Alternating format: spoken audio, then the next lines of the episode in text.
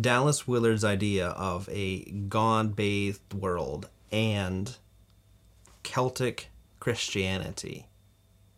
I'm here in Northumbria, one of the centers for the origins of Celtic Christianity, and we are going to be talking about Dallas Willard's idea of a God bathed world.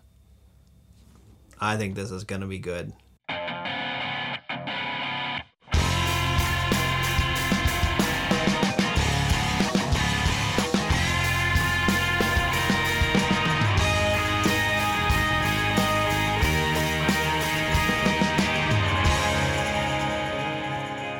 This is the Sanctus Forum, and I am Michael Stewart Robb, and welcome everyone.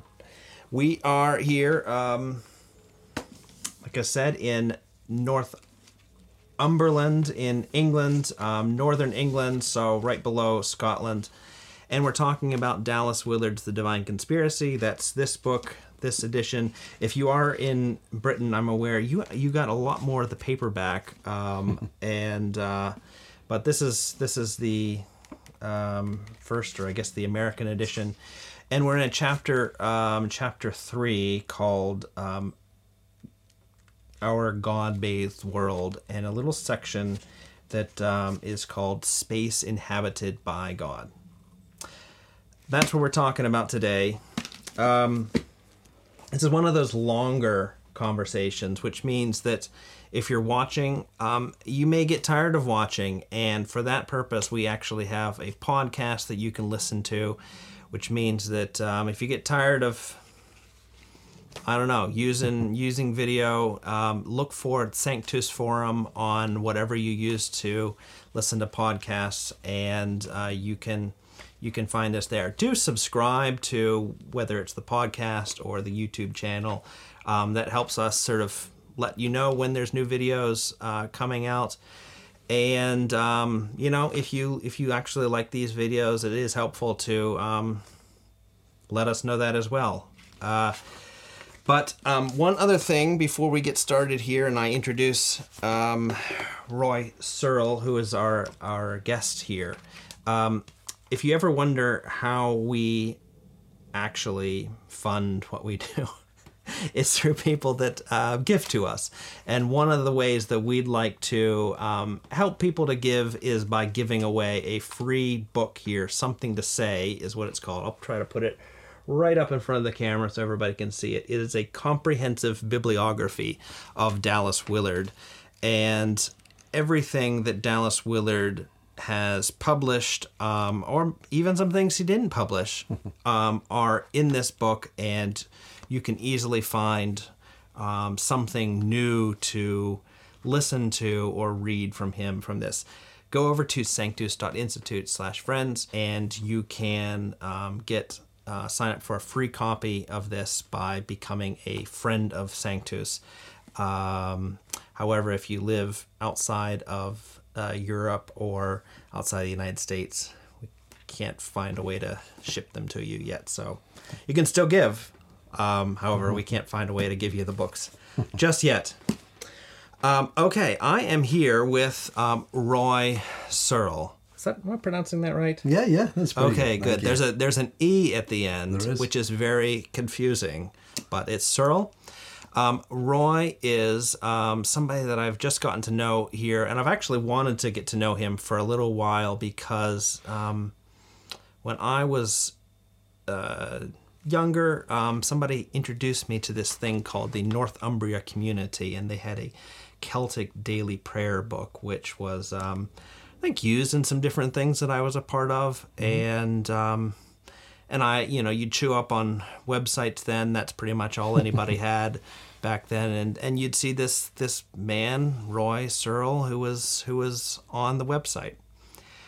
Um, well, Roy, um, as I've as I've learned, um, began um, his pilgrimage in this on this earth in uh, an unchurched family and in unchurched environment, and it was only then later in life when he discovered um, Jesus, discovered the church family, and then trained to be a Baptist pastor and did that for uh, a few years. Was a uh, Baptist pastor in in England, and um, but then, um, well, we may get into this a little bit, but um, felt that um, n- he was looking for something something else. Something wasn't quite. Um, coming together for him. And out of that sort of search for something else, he and a couple of uh, colleagues founded the Northumbria community. Northumbria community, and Roy will tell you, tell us a whole lot more about this, is a, an intentional community. It's a scattered community. Um, they have a rule of life that's focused around availability and vulnerability and um, they have daily offices or daily um, prayer times. Roy doesn't um, isn't a leader in the community anymore, and this is where the connection with the Baptist churches in Great Britain starts to come into play, as he's always been a connected with pioneering works within mm-hmm. uh, Great Britain. So um, church plants, new church expressions, different ways of of um, reaching out outside of the church walls. And now he does a lot of mentoring, um, does consulting for churches. He's writing a book, and we'll see um, what that looks like when that comes out. But um, really fascinating man. And oh, did I mention the Celtic Christianity connection? so, Roy. Um, that was actually that was usually that was a pretty long introduction. It was, yeah, wasn't it? Right. I, okay. I should have taken notes. yeah, maybe I'll cut that one down. Yeah. um, thanks, Roy, for um, joining me here. And well, welcome to Northumbria. yes, yeah. Um, it's uh, it's a really um, this place that was once a cradle of Christianity for Europe. That's that's something that um, I did know before coming here. Mm-hmm. And it's actually interesting. This gets us into our topic right away. The reason why um, I first read The Life of Cuthbert, which mm-hmm. is Cuthbert's mm-hmm. is that's sort of the, the main or primary saint here for this for this area. Is that uh, no?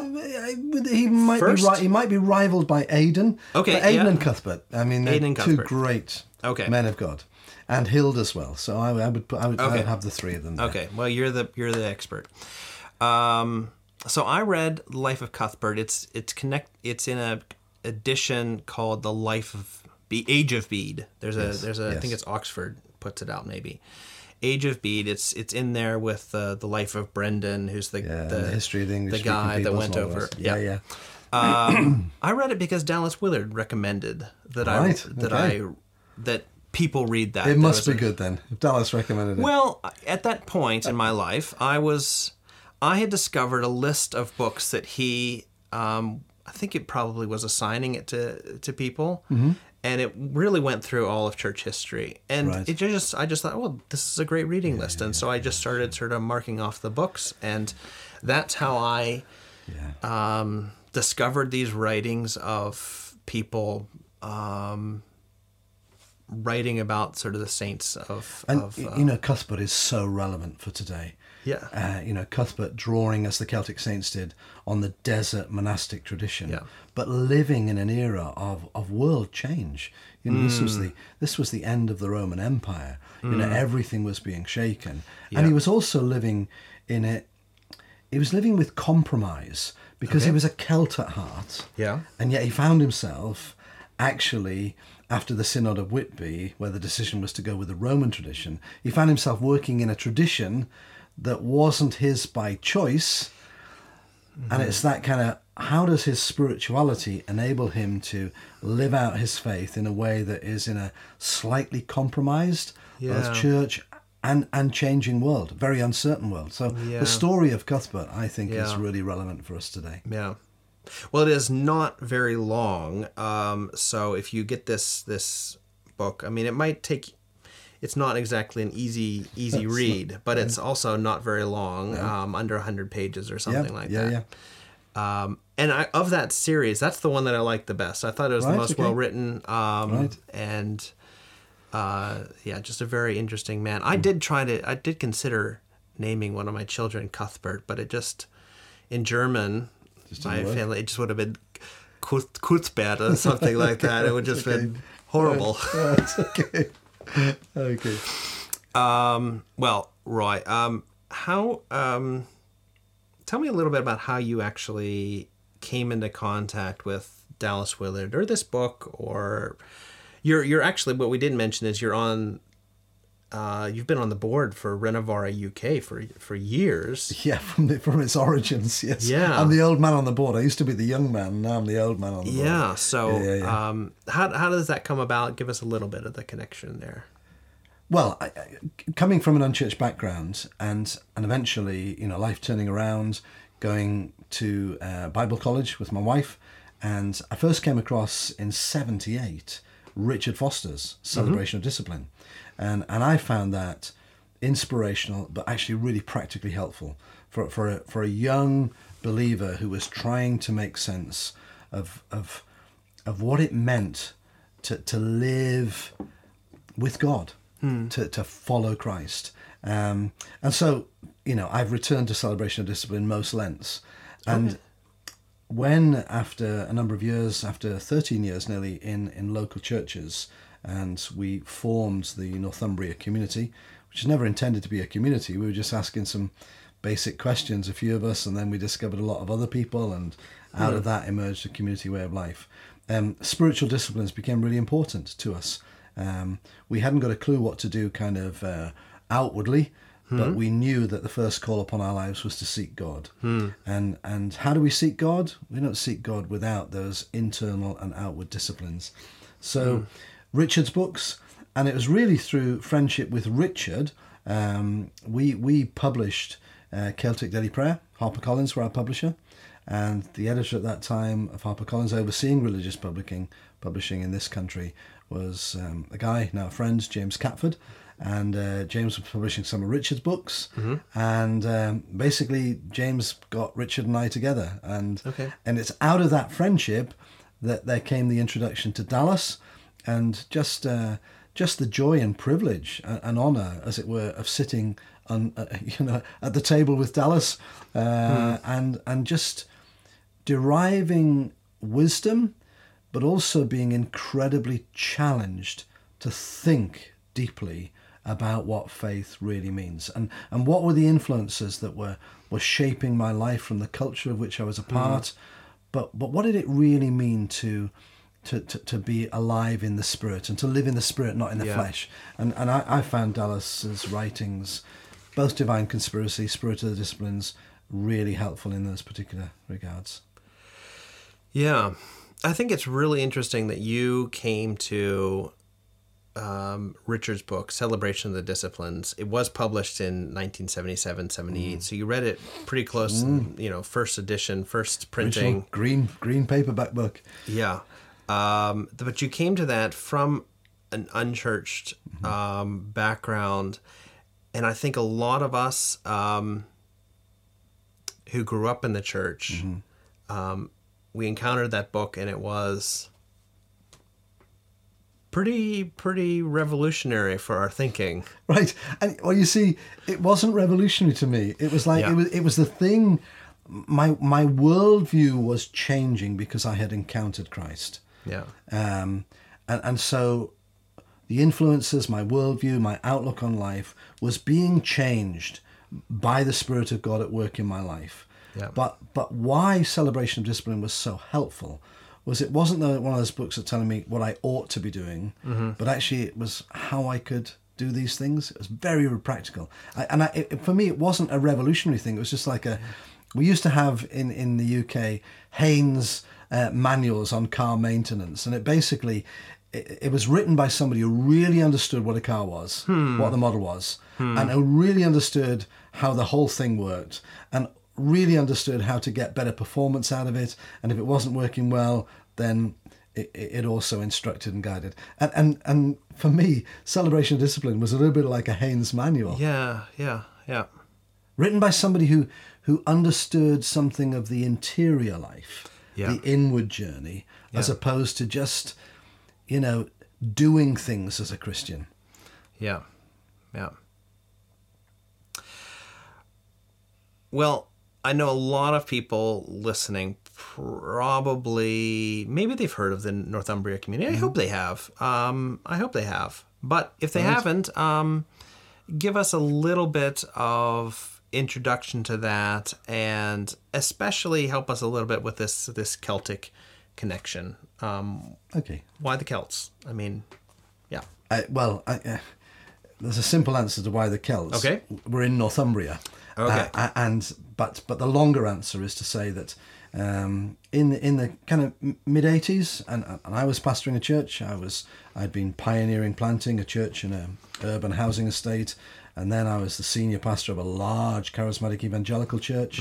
Um, and and you know I was busy doing the stuff, but there was a, a sense that step outside the the doors of the culture of my church and into the reality of the world all around me that actually revival wasn't that. It felt more like exile than revival. And and basically with with a few friends here in the northeast of england in the ancient kingdom of northumbria um, i discovered there were other people who were asking similar questions that were really about well who is it that we are really seeking? Have, have we made God in our own image? Uh, who is God? What does it mean? We, I, I ended up running like a CEO, a church, you know, uh, trying to keep the customer satisfied, putting Yeah. in programs and activities. Um, and it just caused me to question what, what was this all about? Um, th- there was a lovely little incident um, that actually I was going to say changed my ministry, but changed my life when I have four children. When one of my children, Joshua, came into my study as a youngster one evening, and you know, I, I said, "Hey, Josh, it's great to see you. What, what, what, what, what do you want? Nothing, Dad. And well, shall we play? No, Dad. Shall we? Um, shall we read a story? No. Are you hungry? No. Thirsty? No. All right, with your brothers and sisters? Yeah. Mum, okay? Yeah. And, you know, children can be quite disturbing, really. Uh, But I just said to him, Josh, uh, what do you want, son? And he just said, I just want to be with you, Dad. And, and out of the mouths of babes. But God used that experience to, to really both encourage and challenge me that I had become so captivated or so caught up, not captivated, so caught up in the running of church, in the delivering of programs and, and teaching and preaching and home groups and, and mission and everything else, that something of the heart of my faith, which is relationship with God. Yep. Uh, so that was my personal. I, I needed to go. I needed to go deeper with God. I wanted to go deeper with God. Yeah. I- I- there had to be more to Christianity than just putting on services and, and doing the stuff. Mm-hmm. Um, and or from the user's side or the user's side Yeah, yeah. from going to services Yeah, and just absolutely. having the stuff done to you Absolutely. And also making choices in a consumer culture about like, oh, I like this church because it puts on this and it puts on that. And if I don't like Mm-hmm. it, I'll shop. Sorry, I'll go worship elsewhere. And, and that, so it was quite disillusioning, um, questioning period. Um, but I discovered other people, um, despite being in contexts which at that time were, were growing, were alive, ostensibly, were healthy church communities. I just, we discovered a, a few other people asking the deeper question mm-hmm. actually it doesn't feel like revival's coming it feels like we're in exile how do we sing the lord's song of a strange land Yeah. and as we began to ask those questions and together with what does it mean to be a disciple of jesus in a changing world Yeah. we we we, we discovered or we rediscovered the lives of the celtic saints Okay. and and that's why in northumbria you know you walk the ancient paths and you walk in the paths that Aidan and Cuthbert and Hild, mm. you know, they, they walked these paths. They laid the foundations of Christianity Yeah. within this area. Yeah. So, so then, I, I don't like. I'm, I'm sure we've not met each other too long. We've had a brief conversation, but I think there's an inquiring mind within you. So I, I, I come across these Cuthbert, Aidan, and I'm kind of saying, yeah, but who influenced them? Where do they come from?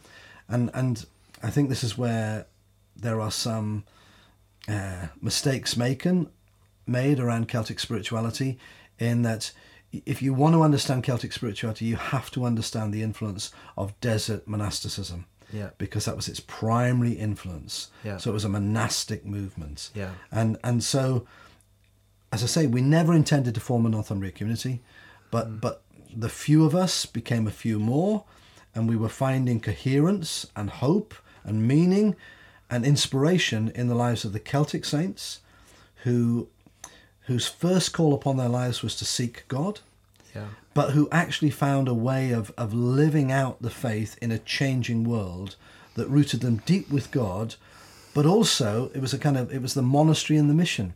It mm-hmm. was the contemplative and the the apostolic, the active.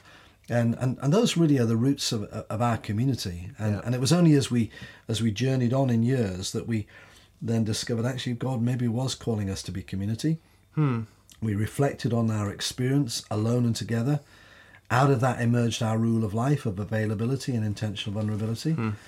And we started to put into words, uh, you know, the, the, uh, recall the memories, the stories, the experience that shaped us. And, and that's how Celtic Daily Prayer came about. It wasn't sitting down and putting a joint liturgical commission together, hmm. it was giving words and music and, and dance and, and the arts to, to our lived experience of God. And, and there's no doubt about it, the Celtic saints, not exclusively so, because I would say that Dallas Willard, Richard Foster, and a whole host of other people, Dietrich Bonhoeffer, they equally have been influenced, but but the Celts have been a big influence upon us. Yeah. Uh, in their monasticism, in their dismantling of the sacred and the secular. Yeah. That awareness of both the, it's so paradoxical, Celtic spirituality, the, the, the transcendence of God, the immanence of God, the, the God who is, who cannot be grasped and fully known, but the God whom we see in Jesus becomes flesh and dwells among us and,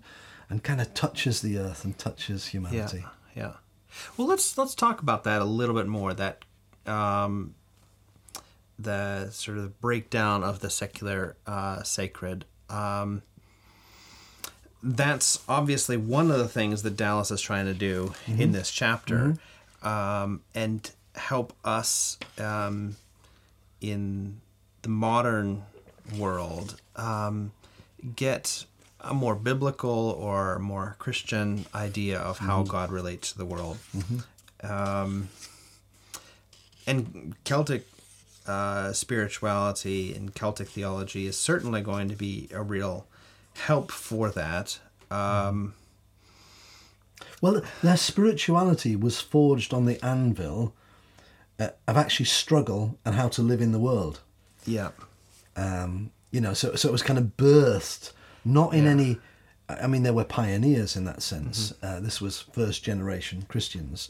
They were they were having to seek God in the context where what had gone before was was Druidism, paganism, mis- uh, superstition, massive culture of fear and superstition. Mm-hmm. Yeah. um, Yeah. pantheon of gods, and and their spirituality was forged in that cultural religious context Yeah. but but they also had to live they had to work the land uh, they had to sail the seas they had to fish the seas they had Mm. To Right. look after the livestock Right, right. And I think that's what's fascinating about that is that it, they are not in a Christianized society. I mean, these mon- early monastics, Celtic monastics, um, paganism, uh, Druidism is really not very far away.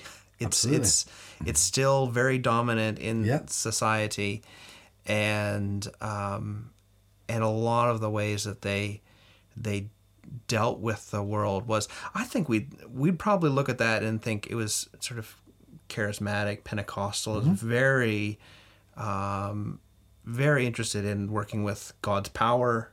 absolutely Um, you've read life of cuthbert I read Life of Cuthbert. but it was Um, also really down to earth Yeah. and, and, and you've got that that lovely what i think is a really healthy balance between the the, the, the openness to the to the spirit of god to the manifestations of the spirit the gifts of the spirit the ministry of the holy spirit signs and wonders and miracles but then you've got to go and dig the potatoes Yeah. you've got to go and milk the cow Yeah. You've Yeah. got to make that hazardous sea journey. Yeah. And, and, and so, yeah, it's a very, it, it's charismatic, but it's a really earthed spirituality. Right, right, right. And I, in a sense, that's the way that a lot of monastic movements are. If you ever go to a monastery, you ever spend any time there, you realize these folks aren't just sitting in cells praying. Um, There's there's work to be done. There's work to be done. Yeah, yeah, sure. um, and uh, you, you've you've got to do it. Um, well, one of the things I think for for us um, in uh, the 21st century is um, a re interest in spirituality. Um, and some of the old paganisms are sort of being dusted off and rediscovered. Um, and and some of to some degree secularism which was very dominant in in western culture in the 20th century is is starting to look a little rusty a little mm-hmm. old mm-hmm. and uh, certainly for a newer mm-hmm. generation not all that comprehensible. Um, and i think there's um, there's and one of the things about the the new forms of spirituality is they don't really stay in their own lane. It's sort of pick and mix, and and a lot of folks are interested in sort of grabbing some of the stuff from the Celtic um, uh, tradition, Uh, Christian tradition, because it it sort of fits with. Um, uh, well, yeah, it just Well- it, it's appealing. Yeah, well, I, but but I, I, I, what I sense, what I observe, what I hear, is there's a shaking off of the purely secular cerebral mindset, and people are discovering, particularly young people, discovering that we're actually spiritual beings, um, and and and therefore, in a consumer society, you're going to dabble and dig around and surf here and surf there. Um, because as I, I think we are, we, we, we are spiritual beings. And I, I think the, the inherent dangers of a kind of Western rational mindset is it, it suppresses the notion that we are spiritual beings. And, and I think, you know, for me, the great liberating good news of the Christian faith is that actually God says, I'm spirit. You are spirit. You know, his spirit combines with our spirit, thereby enabling us to cry out, We are children of God. Yeah. Uh, and, and I think, but there are also, as, as much as there are dangers in, in secularism and the mindset that, that blinds people to spiritual realities, there obviously are inherent dangers within a kind of smorgasbord of spirituality, mm-hmm. of mm-hmm. pick and mix. Mm-hmm. But I think that should not put us off um, as it didn't the Celts discovering the Christ, who who is the one who who brings redemption, life, liberation, connects us to our to our spirituality, um, and and does that work in our lives that opens us to awareness of the presence of God in in all things. Uh, That you, you don't actually have to go. Um, it, it's good, and there's a place and a purpose for being in a church service and gathering other Christians, but God can be known anywhere and everywhere. Yeah. He isn't he isn't confined to that. Yeah. But but the notion and you know when I when I first came to faith and I, I sat in some churches, you, you got the impression that basically you needed to get saved so you could get to heaven.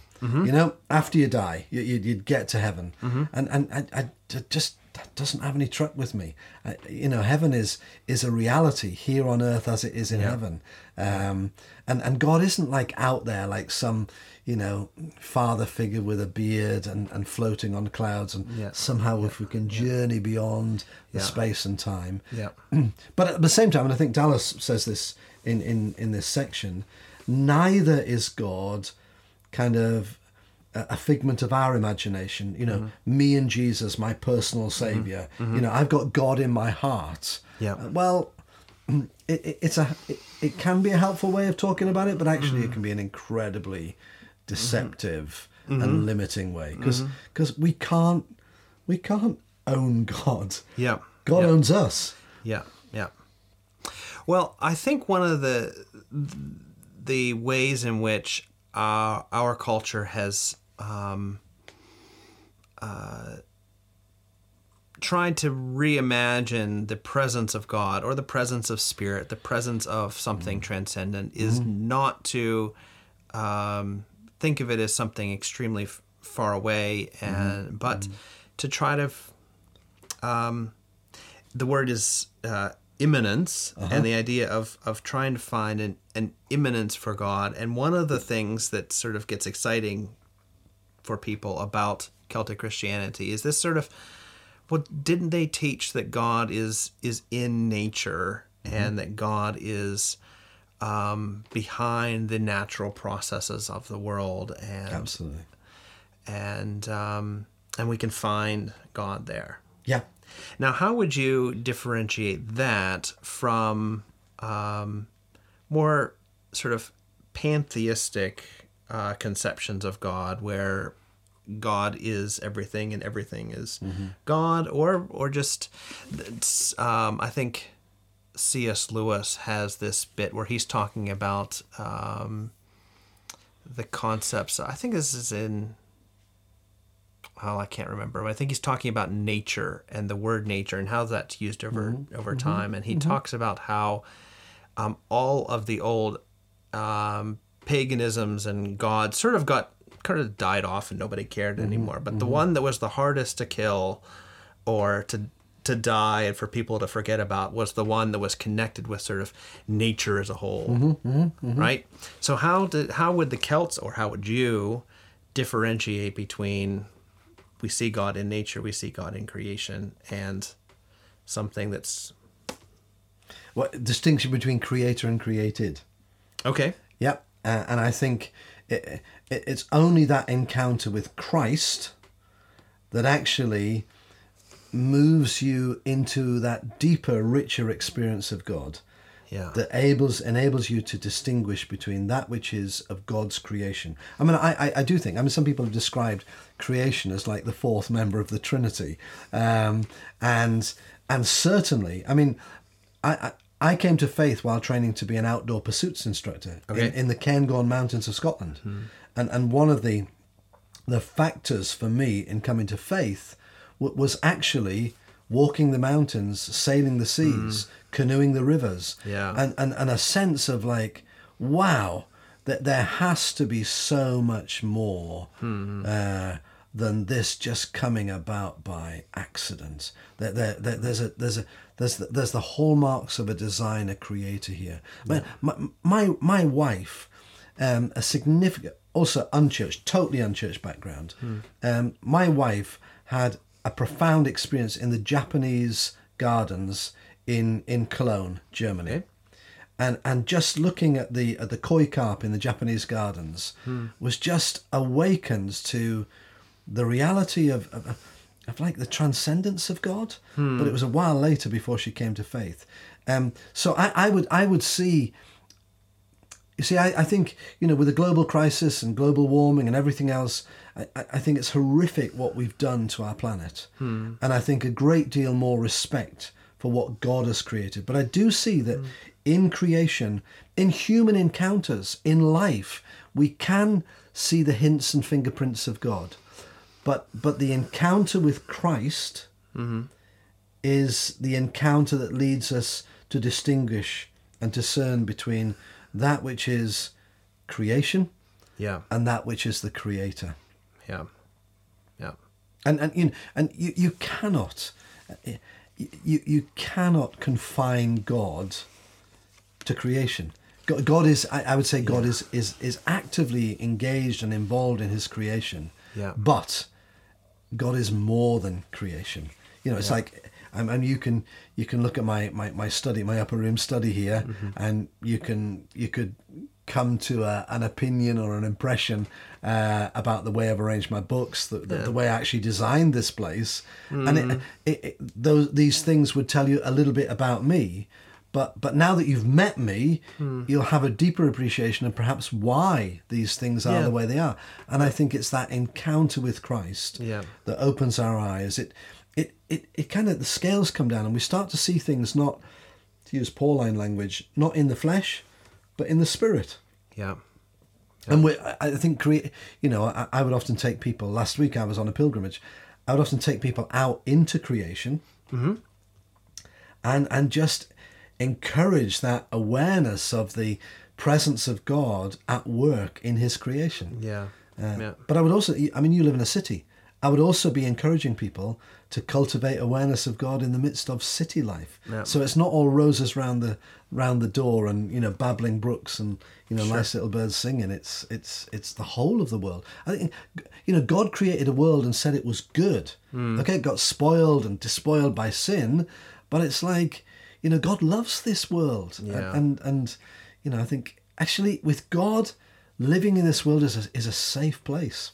Yeah, yeah, yeah. We well, we dealt with that uh, that question there. Um, Right. Uh, this is a perfectly safe place for us to be. It's it's it's difficult Yeah, yeah. to believe um, sometimes. Um, Well, the security is in God, yeah, not in necessarily the context or the environment. It's. I mean, Dallas talks about it, doesn't he? Um, forget it, it's the Mark IV. It's Jesus in the storm, isn't it? sure. Yeah, Uh, that's you know, it's, it's like, whoa. It's it's but the storm is just terrible, you know. Doesn't he care? Yeah, you know. yeah, and I'm yeah, sure we, yeah. we we many a time said, doesn't God care? right. But actually, with with with Christ in the vessel, in the midst of the storm, we're kind of okay. Yeah. Nothing will separate us from the love of God. Nothing. Yeah, yeah.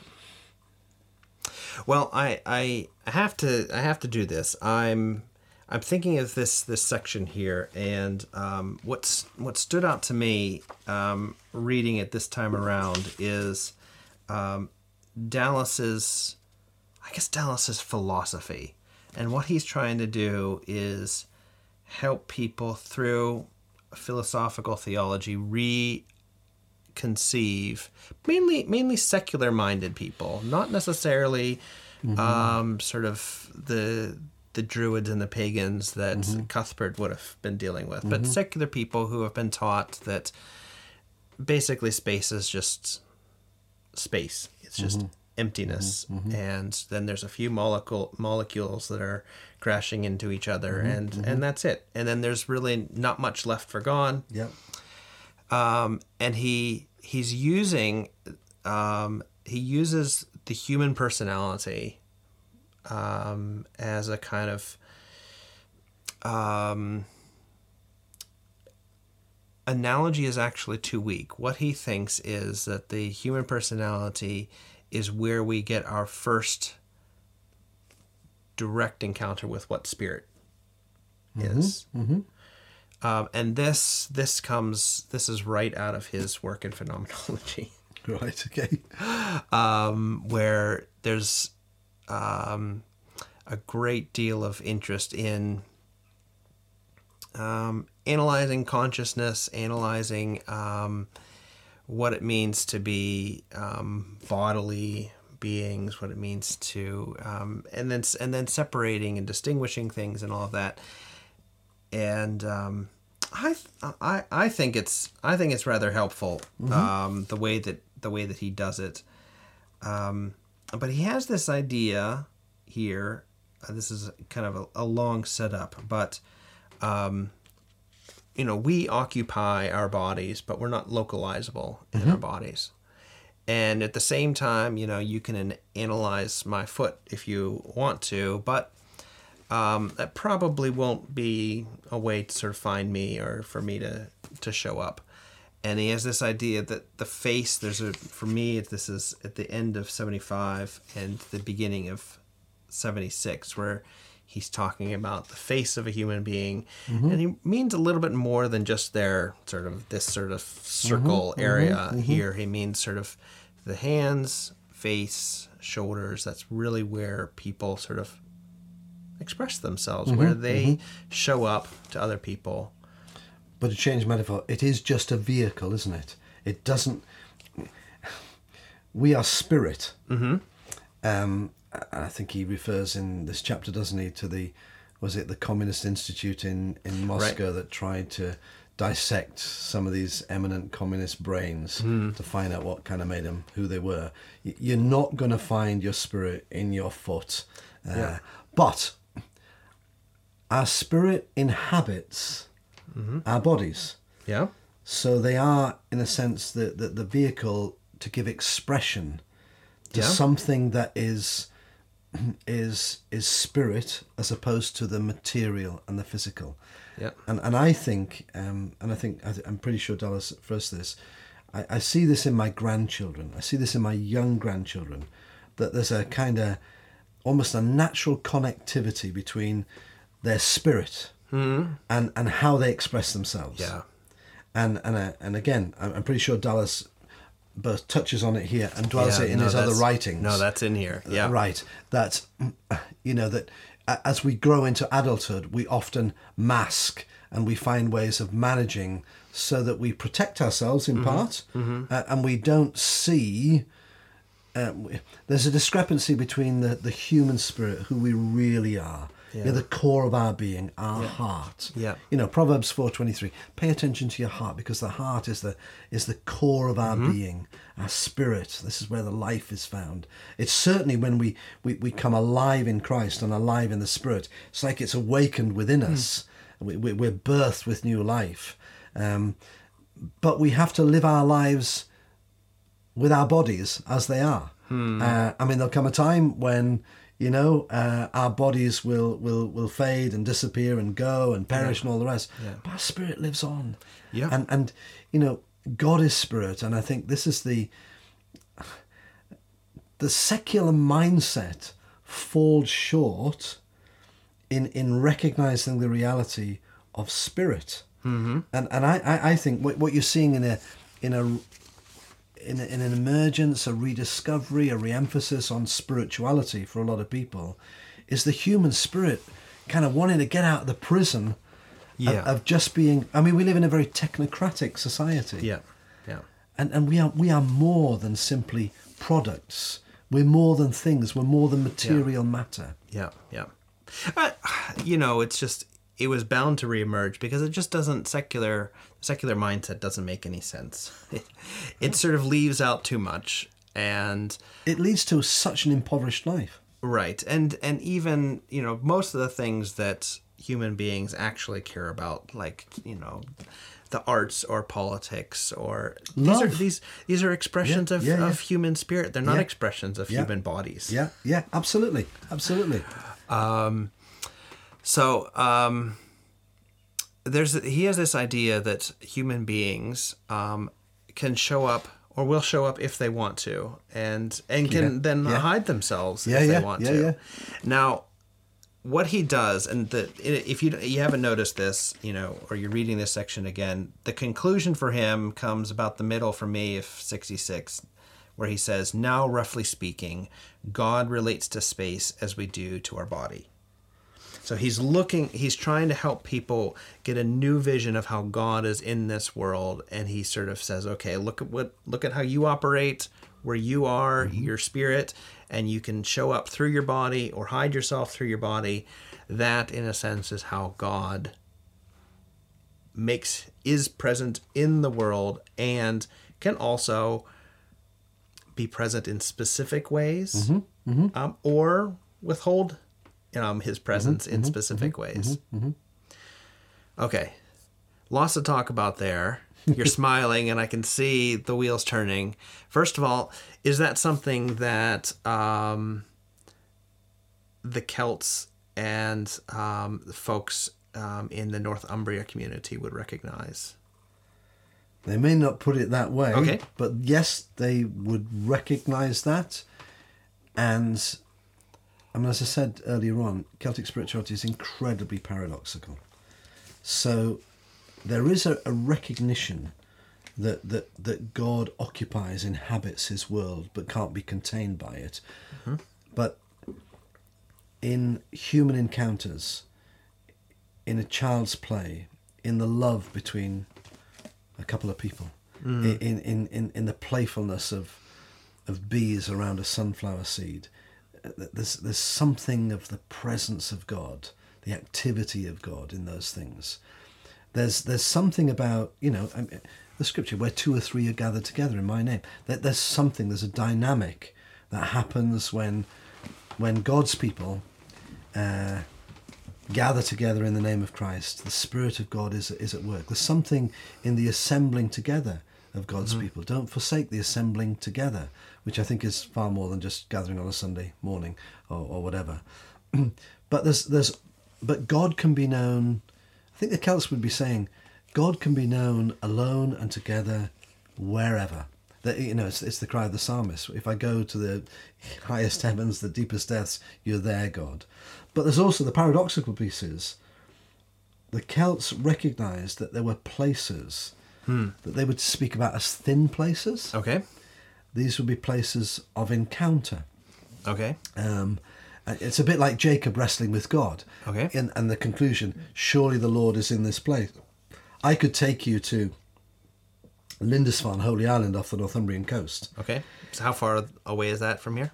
That's about 20 miles from here. 20 miles from here, okay. And then you, and then we if the tide's out, we can get over Mm-hmm. uh, for a few hours. If it comes in, we'll have to stay over there for a few hours. Mm-hmm. I, I, I could take you and I have known people that have gone there as holidaymakers and tourists Mm-hmm.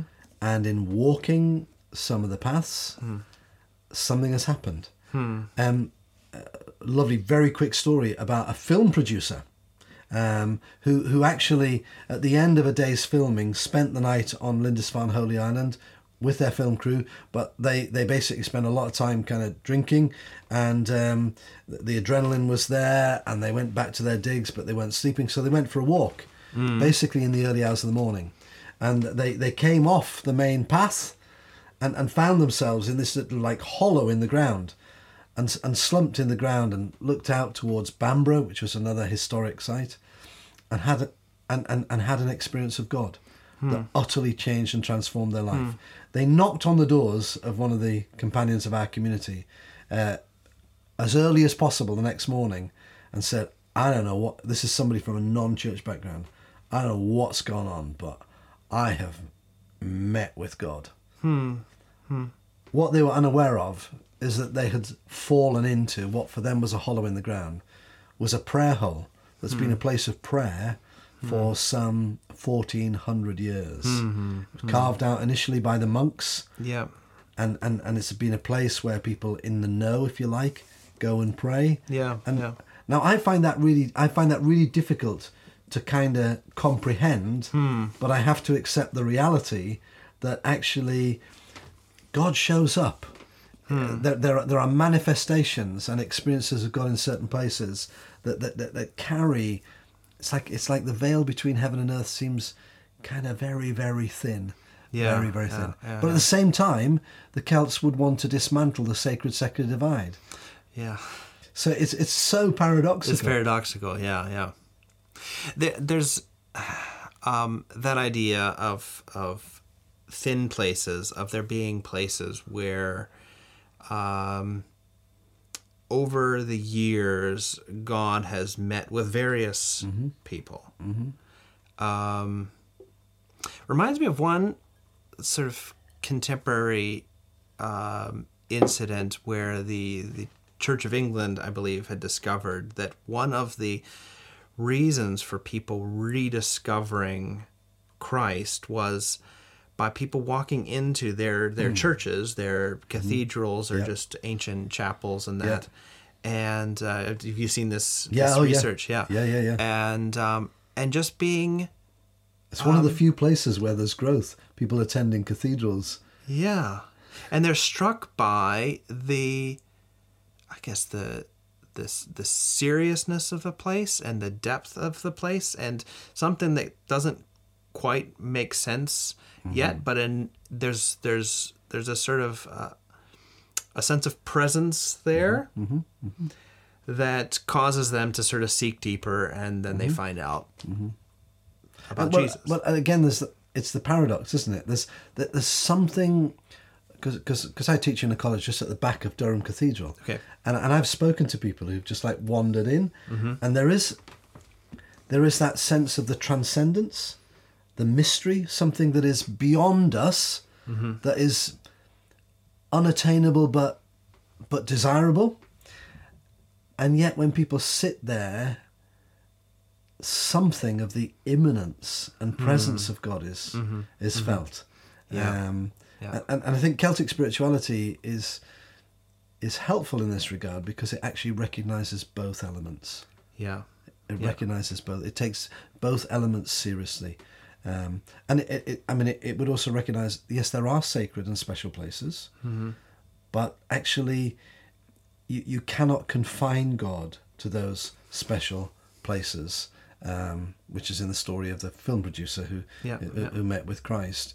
Um, because we, we, we- love to have everything under control Mm-hmm. and, and we love to kind of like package it and say if, if you come to church or you you know ministry time is when when the holy spirit shows up. Well actually spirit of god is at work all the time. Mm-hmm, Uh, our task is to and i think dallas is, is is urging and encouraging this in in how to cultivate for want of a better word brother lawrence is practicing the presence of god. Because when we when we become alive to christ when when we are walking in the spirit not in the flesh you know the whole world we, we, uh, our, our senses our awareness of the presence of god should, should be heightened. I- I, mean the spiritual disciplines help us. They, they, they kind of keep us on track to remind us. But but actually as we grow in relationship with somebody so we we, we we grow closer kind of in, in intimacy and, and in nearness um, and, and and it isn't just to be found in a religious service Yeah, yeah.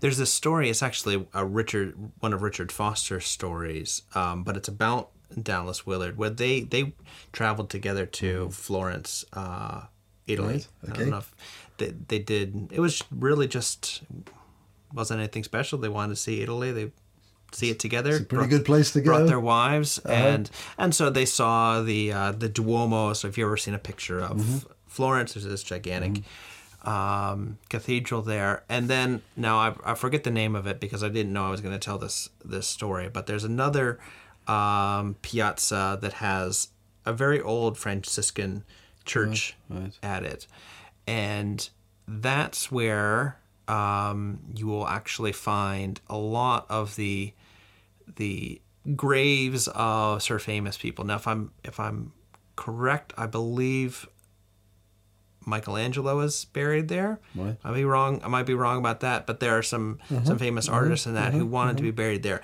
rather than in the in the much more impressive Duomo. And they're pondering this together, Richard and uh, Dallas, and Dallas says that points out that this church was connected with the Franciscan movement, so much more than than the big Yeah, yeah, uh, yeah, cathedral was, and that for many years and decades after, that was still a very special place for Mm-hmm, people, and they wanted to, in their death, be connected with that place. yeah, yeah.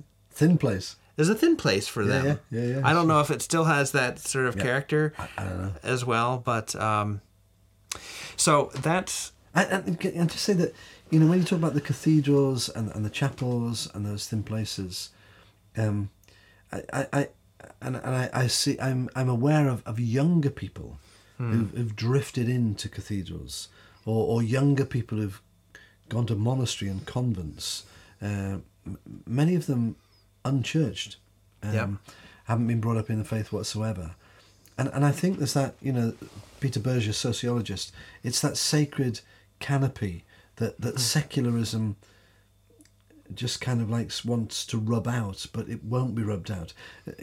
We talk about the Princess Diana phenomena when she when she died, hmm. the flowers, the roadside shrines, and, and everything mm-hmm. else. There's, mm-hmm. there's that sense in which actually there is something more to the material and the physical mm-hmm. that, that that actually we need to acknowledge.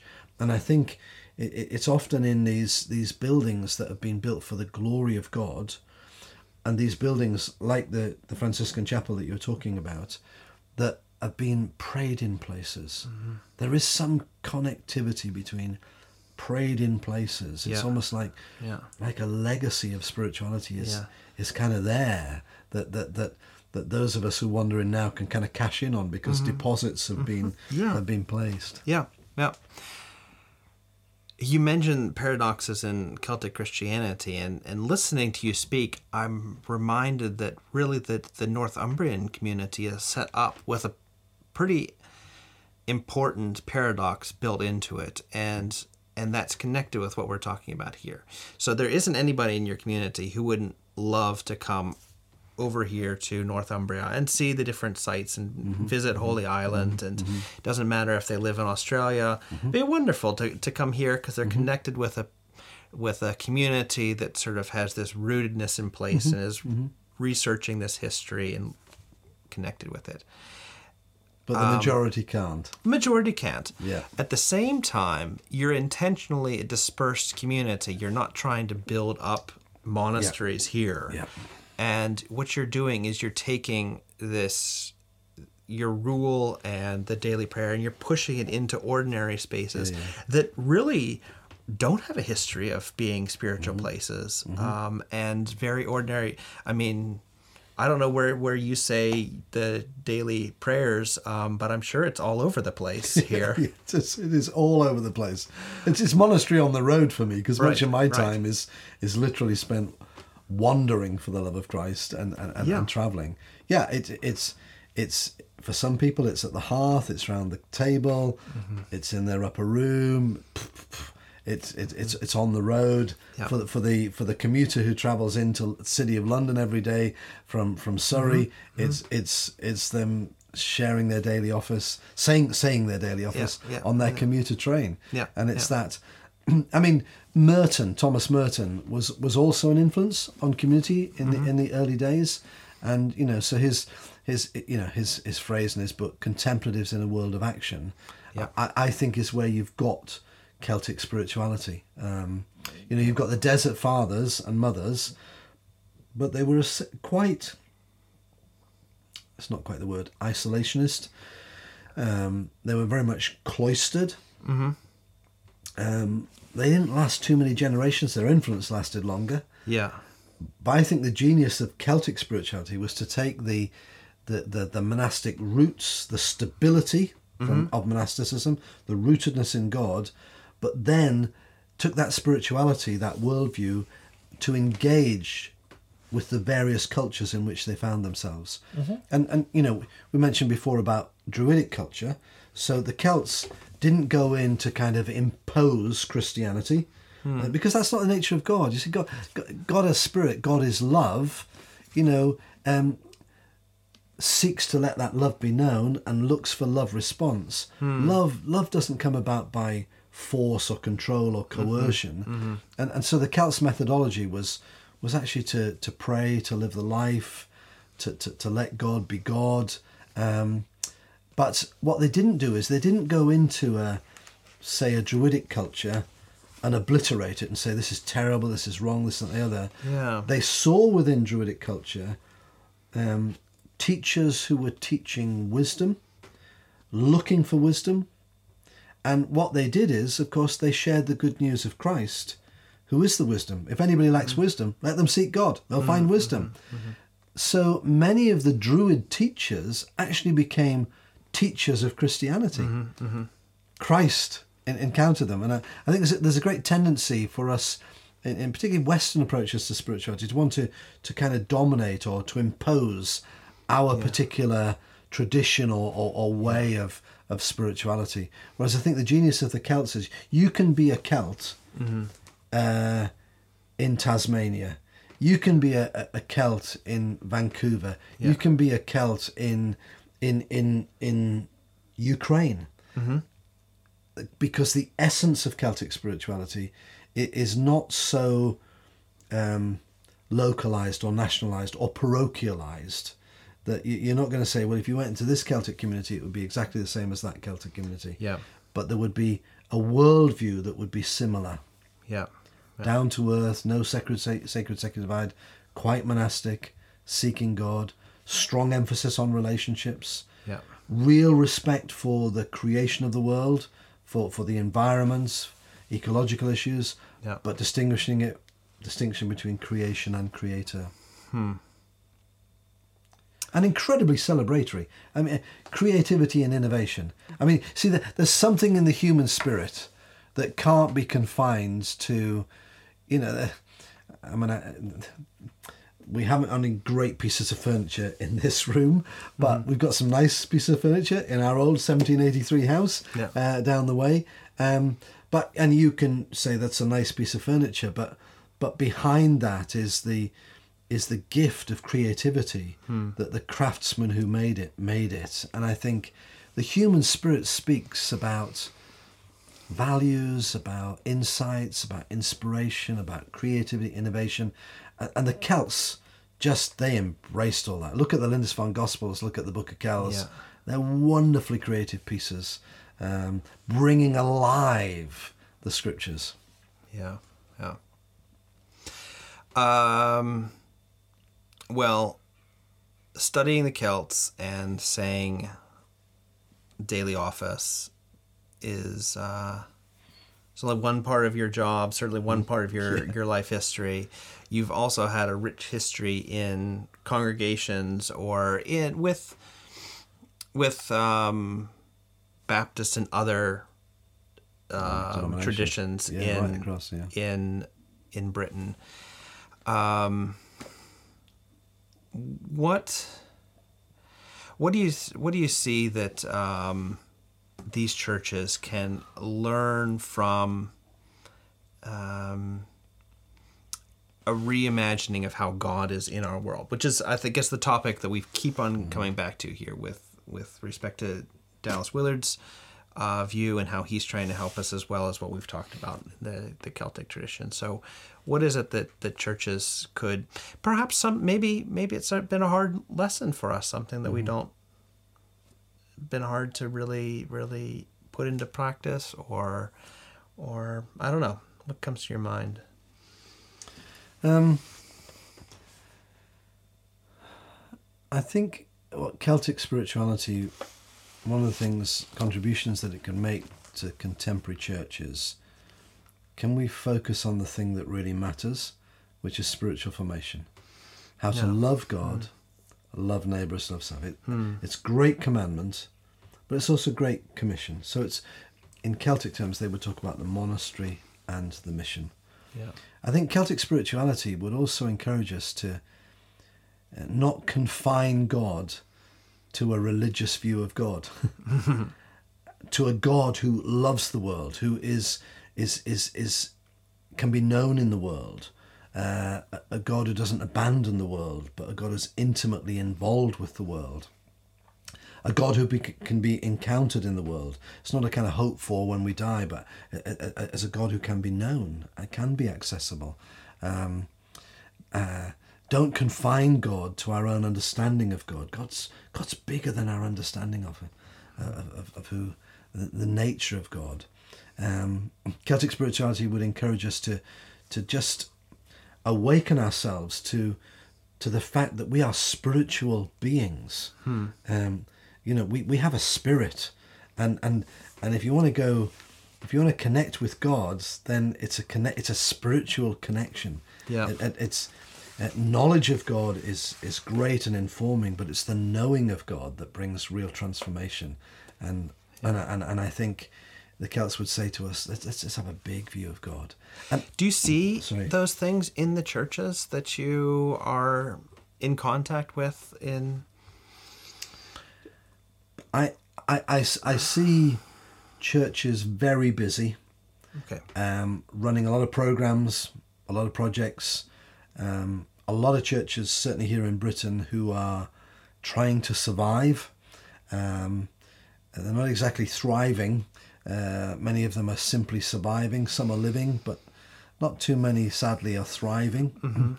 Um, I think uh, pandemic has brought out the very best in some, but has also exposed the weaknesses and the things that were there for a long, long time. Yeah. Um, and, and and I think you know if you think back to the Celts, that they, they they they were having to seek God, ask some fundamental questions about what did it mean to to to live out the faith in a changing world. I think the Celts would be encouraging us to say the world has and is changing, and so therefore the questions that we may be asking are a bit more akin to exile, Jeremiah, how do we mm-hmm. sing the Lord's song, mm-hmm. or or New Testament, Luke Acts was it was all new territory.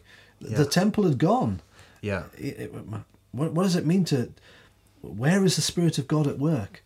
I'd also encourage. I think Celtic spirituality would encourage us to see that the Spirit of God is at work in the world, and and and actually, part of our task is to join with what God is doing in the world. And for a lot of churches, that's that that that journey from being the host, where we invite people to come to us because we've kind of got it, Mm-hmm.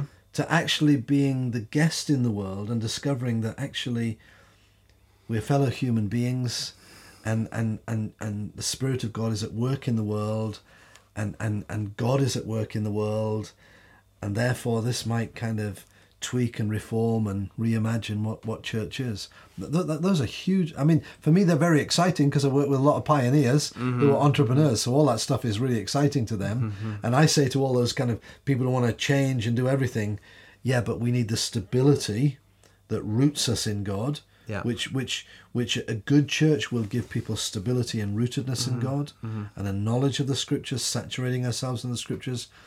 But but but actually, for the for the church that has got stuck, we need to just be encouraged to see that this world belongs to God. The earth is the Lord's, the fullness thereof.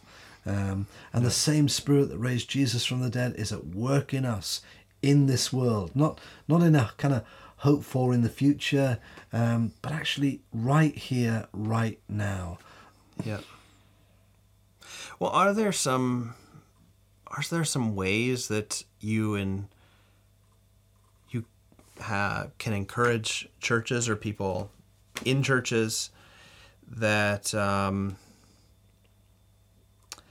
would help them become more, let's say, aware of God in their midst. Um, you talk about running a lot of programs, Yeah. and and obviously churches had a lot of trouble running their programs under Yeah. COVID, and sometimes we got new ones. We Yeah, just created new ones. Um, but um, if there's if there's people listening, and I I know actually know a lot of pastors um, listen to this, and and they're thinking about you know wow that's that's really great, and wouldn't uh, maybe I could move to Holy Oh. Island and. but uh, but that's not possible, and um, so wondering how how can we you know they have a they've got a community there or people that that they're shepherding that um, what are ways that um, I don't know. I'm, I'm really thinking yeah. quite practically. Yeah, yeah, sure. Well, I, I think there has to be a, a bit of an evaluation about the the activism and the busyness okay that, that actually can rob us of the things that really matter in life, which is relationship with God, neighbour, and self. okay So there has to be a little reevaluation that might lead to some laying down and relinquishing of things, mm-hmm. reorientating uh, of times and patterns. But then I, I think here you've got the, the the the the value of some of the of the spiritual disciplines. Mm-hmm. So that for some people, things like a daily office, Celtic daily mm. prayer, w- without without being driven by something and becoming slave to liturgy, you mm-hmm. know, for a lot of people, you know, saying a morning office has just been a very very simple spiritual discipline that mm-hmm. is a conscious thing that is done that then over a course of time becomes an unconscious thing that just becomes habit forming. That feeds. I would say that we are not going to to kind of grow in our awareness uh, of God without a phrase we use in our community rule of life, saturating ourselves in Scripture. Um, and that requires a discipline, lectio divina or Ignatian exercise or whatever. Um, in the Celtic tradition, another thing that was really important for them was soul friends.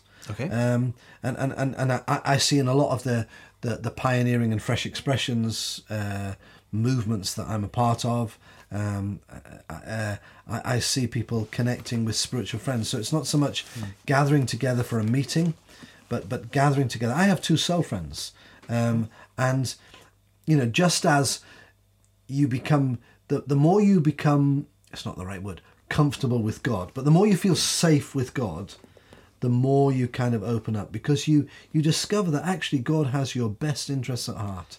yeah God operates out of pure love. Yeah Soul friends uh, are, are no match on God, but I have I have two soul friends who I know that their motivation and my friendship with them, as as mine with them, is for their for their best good. So I've been able to journey with them, not in sharing information or spurring one another outwardly, but you know they've been able to ask me questions about, you know, how is your marriage? What's your relationship like with money? What are the things that you fear? What are the issues that, um, you know, in desert monastic term, what are your passions? Own them. What are your logismoi? What are those thoughts and images and, and, and feelings that just kind of take you away from God? And actually having having people with whom you can share at that level of depth with is an incredibly helpful uh, way of, of, of growing in faith. Yeah, but the disciplines, you know, Sunday coming out, I'm preaching on celebration. You know, uh, embracing disciplines like celebration. Mm-hmm. You know, to celebrate life's moments. It's my it's my ten year old grandson's birthday today. We will celebrate that birthday. Yeah. And you see, when we do these things, I I, I sense that they might say, well, everybody can celebrate it, but but it's almost like we're cooperating with the God who actually has created us as human beings with spirit to celebrate, you know, to weep with those who are weeping, but to rejoice with those who are rejoicing, to celebrate, to mark life's transitions, um, to celebrate the faith, yeah, and a whole host more. You know, prayer, submission, fasting, all these things are all helpful. yeah, yeah. Well, I mean, you can tell that Roy has been an ambassador for Renovaré um, for a number of years. He's he um, has From when I was a young man, from when he was a, A young relatively man. young man, yeah, so, um, uh, but but I mean, he's not just saying that because he's connected with Renovaré, but I know that um, you're saying that because these are things that have helped you. oh, significantly helped me, but also helped our community. Yeah. Many people, and I think many people in our churches, uh, not just within the Baptist Union, but but across uh, the UK here, have been significantly helped by by Renovaré and the teaching of Dallas Willard, even if they don't. Re- recognize that it is mm. Dallas Willard. Mm-hmm, He's mm-hmm. kind of seeped into the consciousness of people somewhere along the line, Yeah. mostly in seminary, mm-hmm. mostly among church leaders. Um, and, you know, I, I don't know if I said this earlier, but I think, you know, one of the gifts and the legacies that Dallas has given us through his writings and also through his videos that you can watch on YouTube mm-hmm. is is is the inspiration for us to think deeply about our faith. Yeah. You know, Richard says in his preface to Celebration of Discipline, superficiality is the curse of the age. Right. It still is. Yeah. It still is. Yeah, And, yeah. and and I think you know fruitfulness. uh, The, the, the, the, the, you're you're in a rural area here. Lots of my friends are farmers. We walked through and by the sides of fields last week. You know, there ain't going to be a good harvest simply by just kind of scattering the seeds, not preparing the ground, not drink, you know, not not digging the drills mm. deep enough. Mm-hmm. And, and the same is true in relationship to God and faith. We need to go deep.